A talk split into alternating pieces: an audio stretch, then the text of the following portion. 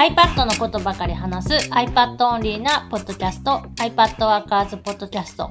今日は、まあ、改めて、えー、三大ノートアプリについての話をします。あの、次の本を作る下準備みたいなやつやね。そう。まあ、三大ノートアプリっていうのは、このゴリゴキャスト、iPad ワーカーズなどで、まあ、勝手に呼んでる3、3つのノートアプリのことで、GoodNotes 5と Notability と Note シェルフっていう、まあ、3つの iPad ノートアプリを、まあ、3大ノートアプリと呼んでます。まあ、主に2010年代後半ぐらいに最も人気があって使い勝手が良かったアプリっていうイメージかな。そんなイメージですね。で、まあ今も変わらず、えー、アプリのアップデートが続き、えー、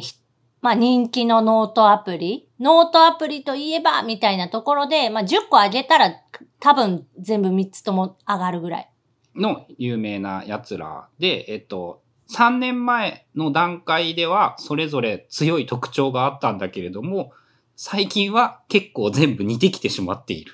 アプリのアップデートとか、まあ、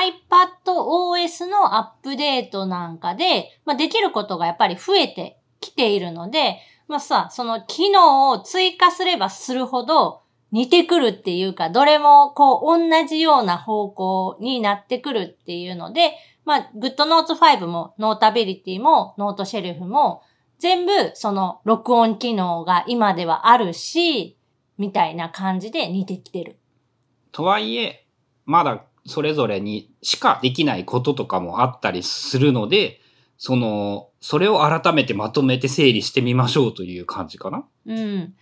で、ちょっと振り返ってみてというか、考えてみたら、今ね、あの、GoodNotes 5には、暗記カード、フラッシュカードっていう、まあ、機能が入っているので、自分がその覚えたい、例えばなんか英単語とか専門用語みたいなものをこう書いて覚えるための仕組みっていうか機能っていうのがついているんだけど、それは今んとこ GoodNotes 5にしかないなっていう。それを聞くとあれだね、学習で使うならなんか一択とは言わんけど、結構もうそれだねっていう印象やね。まあそういう風に使うならだけど。うん。その暗記だけっていうので言えば、もうもっとさ、別のその暗記系のアプリ、専用のアプリみたいなのもあるわけなんだけど、まあ普段使っているそのノートアプリを使って同じようなことができる、暗記ができるっていうのはまあメリットかなと思う。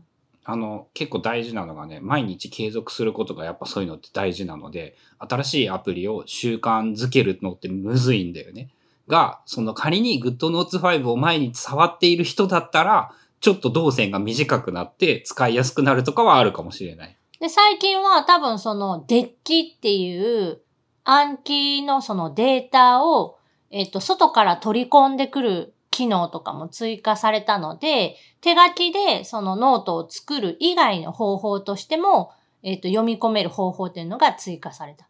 それってそのカードに手、後からなんか書き足したりとかできるの？手で。ちょっとね、自分があんまり使ってない機能だから。じゃあ調べてもらってこれは調べて、えっと、調べた結果を本に書く。まあ、とりあえず、その、そういう機能があるということは、他にはない特徴なわけね。かな。あとは、えっ、ー、と、その、他にないわけではないけど、GoodNotes 5の、あの、テキスト検索えー、手書き文字の文字認識制度っていうのが、やっぱり未だにどのアプリ、まあ、アップル標準のものと比較しても、ピカイチに精度が高い。あ、アップルよりいいんだ。いい。その、春菜の感覚で。感覚ではそう。と、その手書きを活かしたノートのなんか、違う、手書きに対する検索を活かしたノートの使い方みたいなことをするんだったら、またそれは便利になるかもしれんって、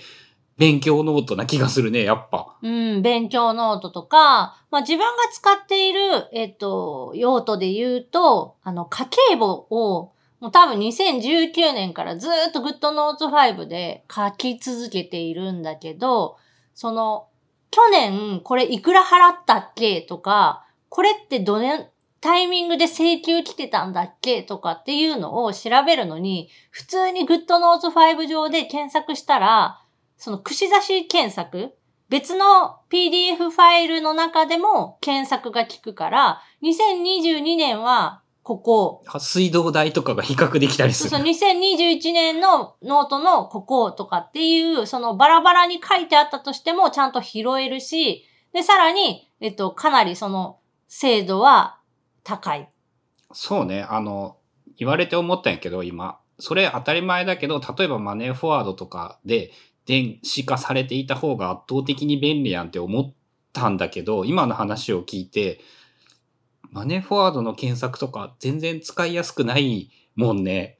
まあ、あんまり、多分検索とかじゃないんかな。統計とか、うん、あ、合計は出せな、その合計を出すのはやっぱ手書きではまずやれないからね。あとはあれじゃない？その、マネーフォワードとか、他の、その、家計簿系アプリ、多分大体そうなんだけど、無料プランのままだと、直近1年分のデータしか参照できないみたいな。あ、もう基本的にあれらは無料で使えなくなったね。プロプランとかにしないと、その昔のデータは見えないの、データとしては残ってるけど、なんか見れない感じにされてたりするから、まあ、GoodNotes5 の手書きの家計簿やと、自分がデータ持ってるから、何年経とうが、まあ、検索はできるし。まあ、あと、あれか。あいつらってなんて言うんだろう。良くも悪くも全部のデータが入ってきてしまうけれども、手書きの家計簿なら、特定の用途に特化した家計簿とかができるんだよね、多分。できる自分が欲しいものだけを選んで書いたりもできるし。まあ、思い出して思っ、言われて、俺もそういえばなんだけど、その日用品を買った時に何も記録はしてないんだけどさ、その本を買ったとかゲームを買ったとかさ、そういうなんか、残るものを買った時には、記録を残していて、そういうものだけを書くとかでも別にいいんだもんね。その家計簿というものの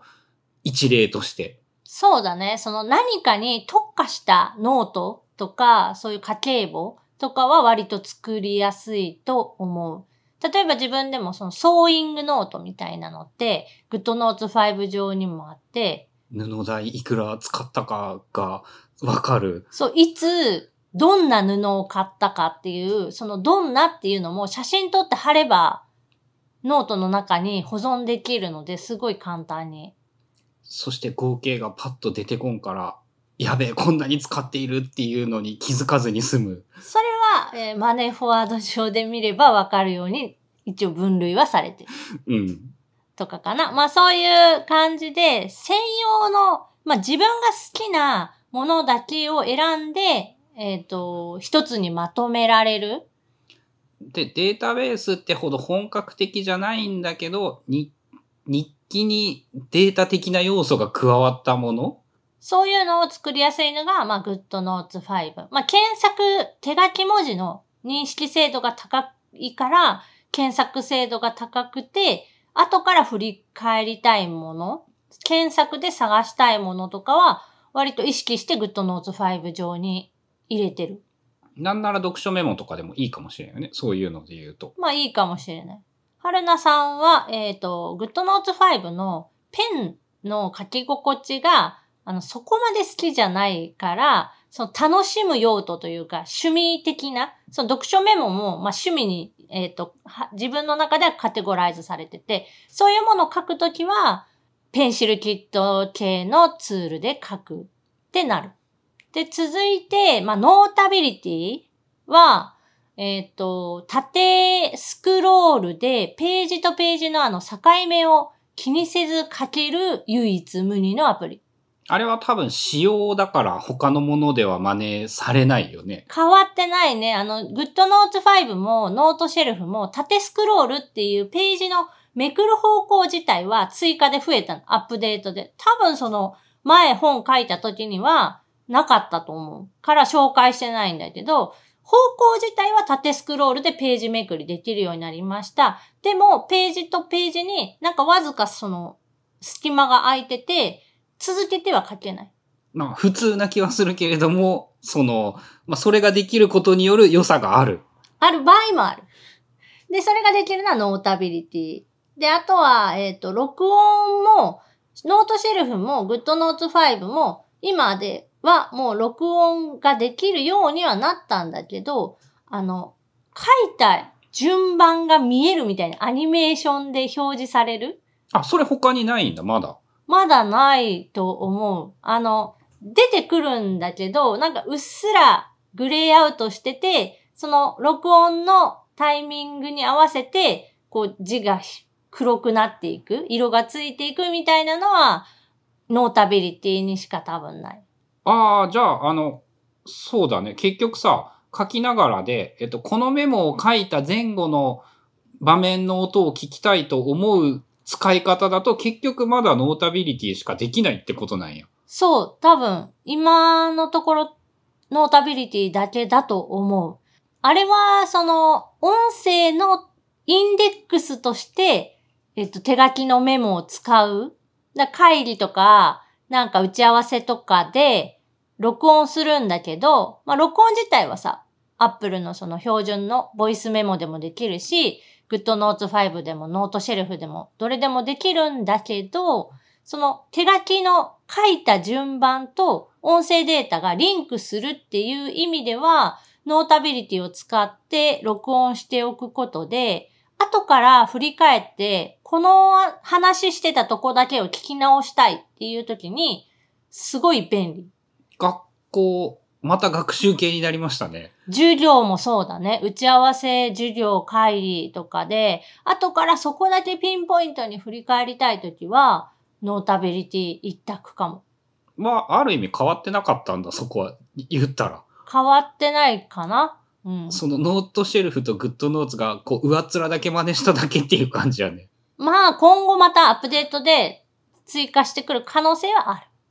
は自分の使い方で言うと、そのノートアプリ自体を用途で分けてる。だから、えっ、と、資料を保存したり、仕事の注文書、指示書みたいなのを保存する場所は Notability で、それ以外は GoodNotes 5みたいにアプリでその切り分ける。もう今で言ったら結構たくさんノートアプリを使い分けている。いやーでも言って、ずーっと使い、その、どんなノートアプリなのかなっていう試しで1週間ぐらい使うことはあっても、続けてずーっと使っているアプリは多分 GoodNotes 5と Notability ぐらい。うーん。だから正直、 Noteshelf っていうのは、まあ、三大ノートアプリには上げてるけど、春菜の中では。自分の中では使用用途があまりなく、その iPad セミナー用で Noteshelf を紹介するから、えっと、そのサンプル用のノートを作るとか、その本で紹介するために、え、こんなことができるな、みたいなので、えっと、実例を集めたりとか探したりとかか考えたりとかはするけど、普段のそのプライベートってなんか変やけど、自分のその個人的な利用の中ではあんま使ってない。で、そんな Noteshelf さんはどんなところが？ Noteshelf は、絵文字スタンプみたいなのが簡単に押せる。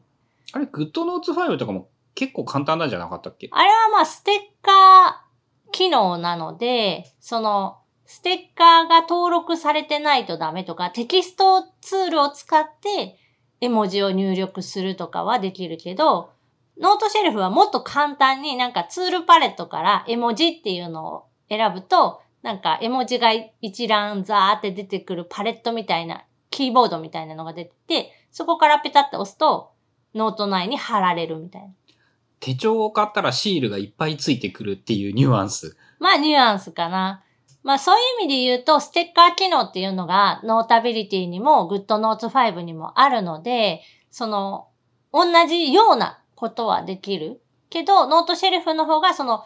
あらかじめ用意されているもので言うと、量がちょっと多いかな。から、その、例えば俺とかはそういうのを作り込むのとか嫌いなので、初めからいっぱいあった方がよくって、そういうところではノートシェルフの良さが生きてくる。あと、あの、無料で使える写真素材との連携っていうのもアプリ内にあるので、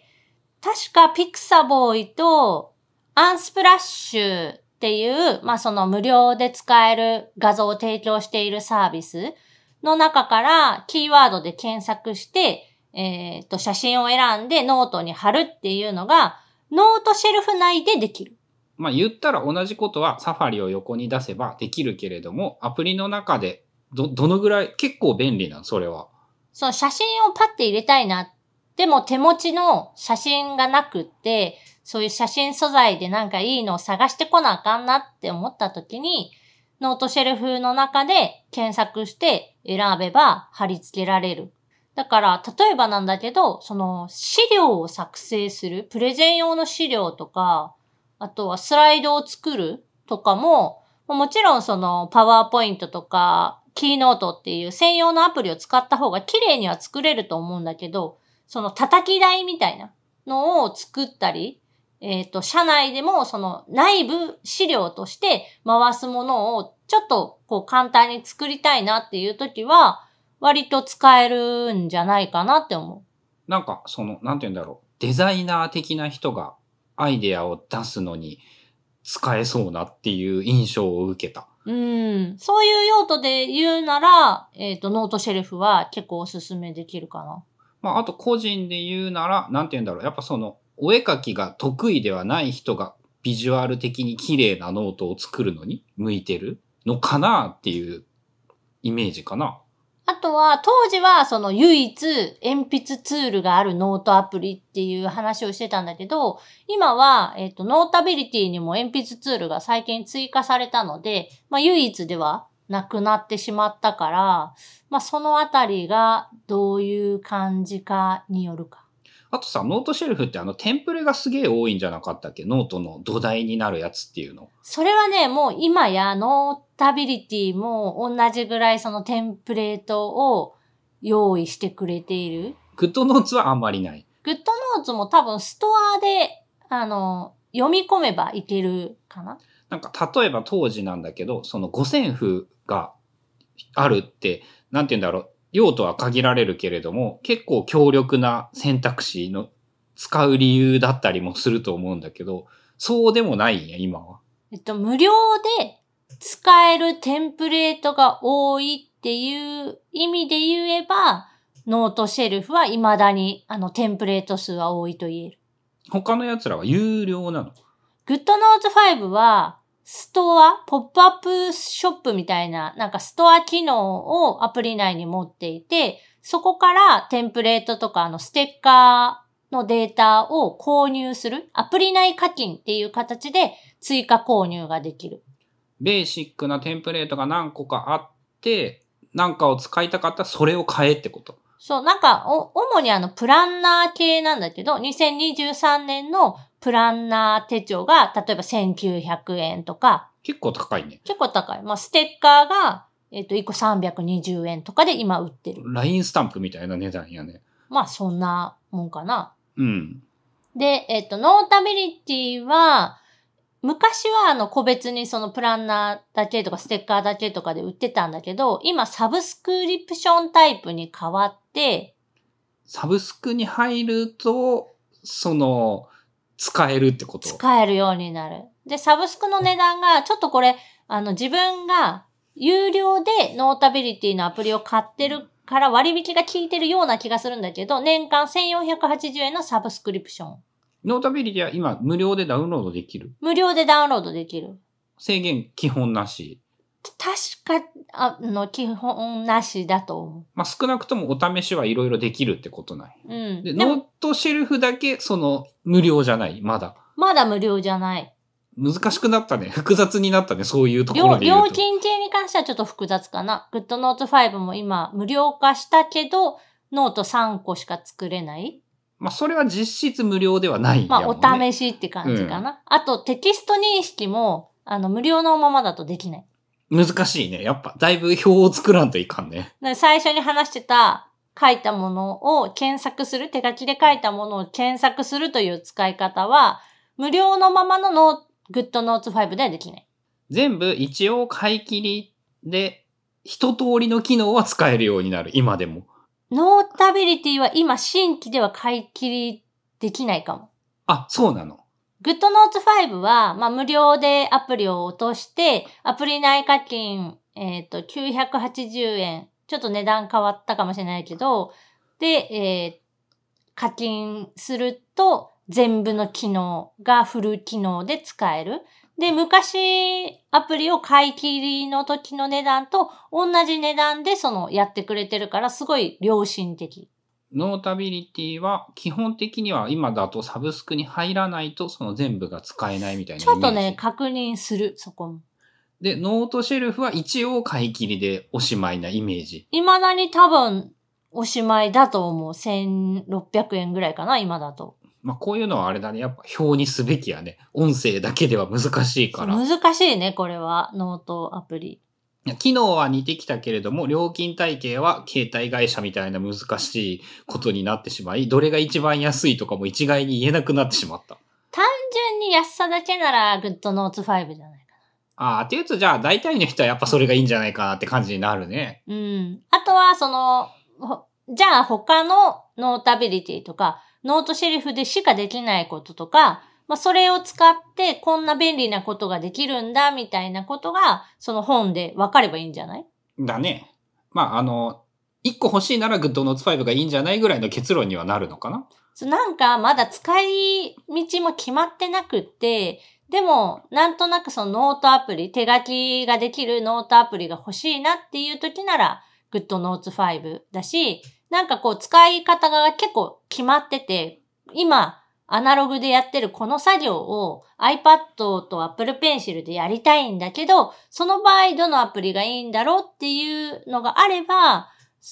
Notability とか GoodNotes 5とか、まあ、 Noteshelf、どれがいいよっていうのは言いやすいね。ということで今日は改めて3大ノートアプリ、GoodNotes 5と Notability と Noteshelf の、まあ、3つのアプリについていろいろ話してみました。こういう使い方してますみたいな、もしご意見ありましたら、